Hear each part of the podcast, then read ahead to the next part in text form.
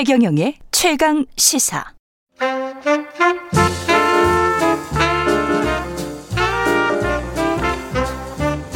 세상의 모든 뉴스를 탐구합니다. 김준일의 뉴스 탐구 생활. 네, 화제가 되는 이슈를 깊이 있게 파헤쳐보는 뉴스 탐구 생활. 세상 모든 것이 궁금한 남자 김준일 뉴스톱 대표 나와 계십니다. 안녕하십니까? 예, 안녕하세요. 예. 김준일 대표는 지금 각종 타이틀이 많아지시고 있습니다. 많아지고 있습니다. 예, 뭐. 곧 있으면 지금 뭐 발표를 한다며요, 또. 아, 예. 예. 뭐, 아직 공식 발표가 안 나서요. 네. 제가 지금 여기서 말씀드릴 수는 없고. 아, 뭐, 뭐, 뭐 면접관이 돼가지고요. 어, 곧 있으면 또 면접관도 되신답니다. 예. 예. 여러 가지 활동을 하고 있고, TBS에서도 지금 뭐, 예, 뭐, 네. 옴부즈만 프로그램 라디오 하나를 진행하고 그렇죠. 있는데, 최근에 네. 기사가 많이 났죠. 삭제 의혹. 예. 예. 하여간 화제의 중심입니다. 예. 어떤 뉴스 탐구해 볼까요? 예, 반독점법. 뭐 얘기를 좀 해봐야 될 것 같은데요. 그러니까 예. 음. 뭐 법이 문제가 아니라 최근에 이제 그 소위 말하는 빅테크 기업에 대해서 전 세계가 규제 움직임이 좀 강화되고 있어요. 그래서 음. 반독점법을 적용을 하는데 이게 지금 어떤 흐름인지 전체적으로 좀 흐름을 봐야 될 것 같아요. 그래서 미국 사례. 예. 중국 사례, 그리고 예. 한국은 그러면 이게 적용될 수 있나? 음. 뭐 최근에 카카오 뭐 관련해서 굉장히 뭐 성토 대회 같은 게 많이 열- 열리고 있어요 지금. 그 소비자들 입장에서도 그렇고 다른 기업들 입장에서도 음, 그렇고 음. 근데 그 기업들도 어떻게 보면은 독과점의 혜택을 받고 있었던 기업인들인지도 몰라요. 그러니까요. 이를 예. 잘 봐야 돼요 이거는 예, 산업 구조를 복잡합니다, 예. 이게. 예, 복잡해요. 구산업과 신산업이 음. 충돌하면서 또 독점의 이야기를 하고 있는 것이기 때문에 음. 잘 봐야 될 것 같습니다. 역사부터 한번 살펴볼까요? 예, 일단 반독점법이 되게 재밌는 게 뭐냐면은 음. 셔먼법이라고 있었습니다. 셔먼법. 예. 근데 이 셔먼법이 언제 생겼냐면은 1890년에 생겼어요. 아이고 예. 자본주의 역사가 정말 예, 길군요. 우월적 시장 지위 남용. 음. 그래서 이거가 이제 그 이후에 크레이턴 법 이 이제 발효가 돼요. 예, 미국 이야기입니다. 미국 예. 얘기예요. 자, 그런데 자, 이게 100년 만에 어떤 기시감이 드는 거예요. 음. 자, 1890년에 돼가지고 실제 반독점법에 의해서 스탠다드 오일이라고 예. 이게 엄청난 큰 정유회사였거든요. 전체 미국의 정유의 80%를 독차지할 정도로 완전 독점 기업이었어요. 록펠러. 예, 록펠러. 예. 맞습니다. 그 유명한 록펠러인데 예. 이거 기업 분할이 돼가지고 30, 30여 개, 한 40개 정도로 기업이 쪼개집니다. 그렇습니다. 이게 언제였냐면 1911년. 음. 자, 지금 언제입니까, 올해가? 올해가 2021년. 예. 예. 110년 됐습니까? 100년 그렇죠. 됐습니까? 이- 110년. 2021년인가요? 우리가 수, 산수 약해요. 110년 됐죠? 예, 110년 됐죠. 그러니까 지금 흐름이 뭐냐면은 음. 100년 전에 있었던 이 반독점법이 다시 주목을 받고 있다라는 거예요. 그럴 수밖에 없을 것 예, 같습니다. 그러니까 예. 당시에는 주로 이제 뭐 이러면은 굴뚝 산업 아니면은 뭐 이를테면은 철도 뭐 이런 그렇죠. 것들 뭐 정유회사 이런 것들이 독점이 너무 심해 가지고 이를테면은 다 경쟁사들을 다 인수하거나 아니면 담합 담합으로 연합을 해 가지고 이런 가격을 다 좌지우지하니까 이게 소비자들의 어떤 후생을 그러니까 저해한다라고 해서 이제 칼을 빼든 거거든요. 그렇죠. 예. 근데 지금 이제 테크 기업 음. 본격적으로 100년, 110년이 지나서 지금 어 테크 기업들 소위 말하는 구글, 아마존 이런 데들 이런 것들에 대해서 지금 미국 기업이 미국 정부가 칼을 빼들었어요. 아까 그 록펠러 스탠다드 오일 같은 경우는 음. 뭐그 산업의 80% 정도를 점했다고 했는데 음. 지금 빅테크 기업들 같은 경우에 지금 이런 현상이 나타난 게 음. 정말 100년 만에 거의 처음인 것 같은데요. 음. 다섯 개 정도의 기업이 그렇죠. S&P의 한 시가총액의 지금 30% 이상을 지금 점하고 있잖아요. 예. 한국 같은 경우는 이제 삼성전자와 음. 관련 기업들이 그 정도의 시가총액을 점하고 있는데 예. 코스피에 이게 굉장히 특이한 현상이에요. 굉장히 특이한 현상. 음. 그 전에는 이런 식으로 압도적인 한 기업들이 뭔가를 다 장악해 버리는. 그래서 어, 이 정도 다섯 개 기업이 지금 아마 일본의 시가총액도 넘었을 겁니다. 음. 일본 전체 시장이 아마 한 7천조 원 정도 될 거거든요. 음. 근데 이것도 넘었을 거예요. 예. 그러니까 예. 흐름을 보면은 미국에서는 이미 수년 전부터 음. 이 빅테크 기업들이 독 독점이 심해지면서 이게 지금 문제가 많이 있다라고 해서 미국 법무부가 일단 구글을 고소를 했고요. 예. 소송을 지금 주, 진행 중이고요. 올해 6월 달에는 미국의 하원 의원에서 이들 법안은 그러니까 그 네 개 기업입니다. 아마존, 예. 구글, 애플, 페이스북인데 우리가 팡이라고 부르는 기업에서 그렇죠. 이제 넷플릭스만 빠지고 요 네 개 기업에 대해서 반 독점 법안들이 이제 음. 제공 어, 어, 발의가 된 거예요. 이게 예. 근데 공화당, 민주당 같이 했습니다.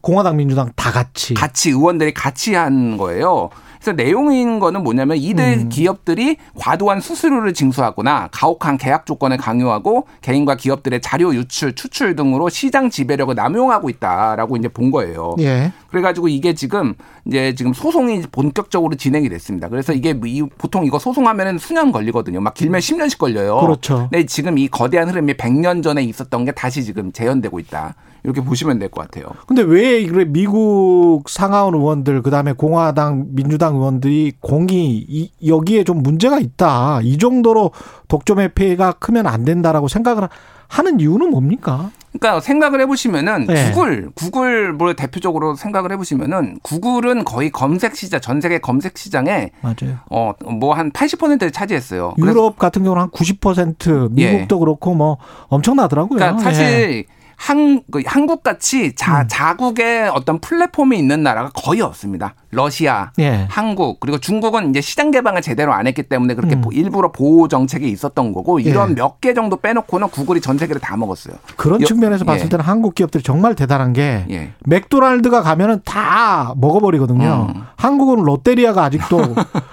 과점을 하고 있거든요. 이게 예. 정말 대단한 거예요. 사실은 예, 그러니까요. 자본주의 사회에서 이런 나라가 더 신기한 겁니다. 미국 기업들이 다 차지하고 있는데 한국은 또 네이버와 다음이 차지를 하고 있잖아요. 음. 한국 내에서는 그거는 좀 근데 이제 한국 내에서도 또 독과점 논란이 있으니까 그렇죠. 그건 또 예. 다시 이야기를 하셔야 될 것 같고. 그러니까 일단 그래서 미국에서 지금 법안 이게 내용이 뭐냐면은 예. 온라인 플랫폼 기업이 자사의 플랫폼을 활용해서 자사 제품이나 서비스를 파는 것을 금지하는 겁니다. 음. 이를테면은 구글이 뭐 유튜브로 뭐 검색 결과를 이렇게 나오게 한다든지 이런 거 못하게 하겠다라는 거예요. 지금은 유튜브도 구글 거니까 예. 검색 결과에 유튜브 거 다 하고 다른 동영상 서비스도 있는데 그걸 또 상단에 했잖아요. 올리고 그러면 예. 사람들이 더 찾게 되고 그렇게 했죠. 이거 예. 기억하실지 모르겠는데 옛날에 마이크로소프트가 음. 넷스케이프라는 그 인터넷 맞습니다. 검색이 있었는데 그거를 죽이기 위해서 익스플로러를 본인의 그 윈도우에 기본 탑재를 하고 그리고 음. 넷스케이프 만약에 번들로 팔면은 니들한테 우리 이거 마이크로소프트 안 줄 거야 이런 식으로 해가지고 넷스케이프를 죽여버렸거든요. 넷스케이프가 참 좋았거든요. 어. 그렇죠. 예. 이제 그 모자이크라고 전신이 브라우저로. 있었죠. 예, 예. 브라우저로 좋았는데 예. 그래서 이런 식으로 한 사례가 있어요. 그러니까 음. 이런 식으로 이제 시장을 지배하는 거를 막아보겠다라는 음. 거예요. 그래서 지금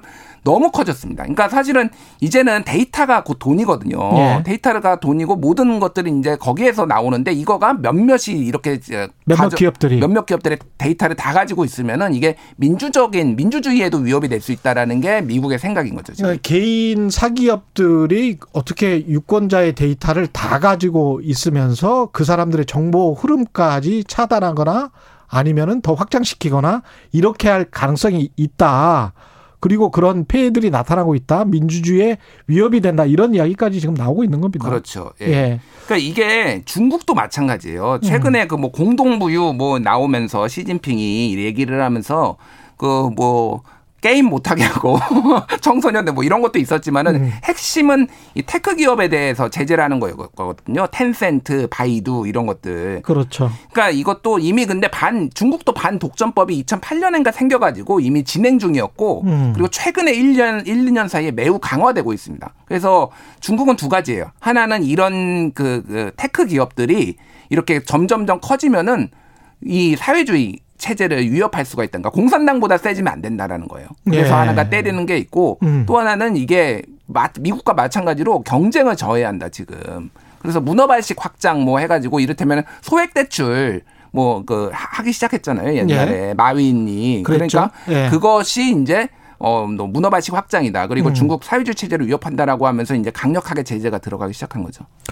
참 공이 나타나고 있다는 게 참 신기하네요. 음. 유럽은 어떻습니까? 유럽은 특히 이제 독점에 관해서는 음. 조금 알레르기 반응이 있는 그런 나라인데. 그러니까 유럽은 근데 나라들인데. 예. 본인들의 자국이 가지고 있는 거대 테크 기업이 없습니다. 아, 그렇죠. 예, 예. 다 미국한테 미국. 집어 집어 삼켰죠. 그렇죠. 예. 그러니까 이제 거기에서는 이제 음. 예를 들면은 구글세 이를테면 뭐 이, 이를테면 그 조세 회피 지역으로 가가지고 세금 안 내는 문제라든지 뭐 음. 이런 것들에 이제 집중하고 있는 거죠. 그러니까 예. 거기에서 그래서 지금 뭐 경쟁 회사를 마- 만들어내기는 지금 당장 힘드니까 음. 세금이라도 제대로 내라라는 쪽에 이제 포커스를 맞추고 있고 미국이나 예. 중국에서는 아예 기업 분할까지 지금 생각을 하고 있는 그런 상황이에요.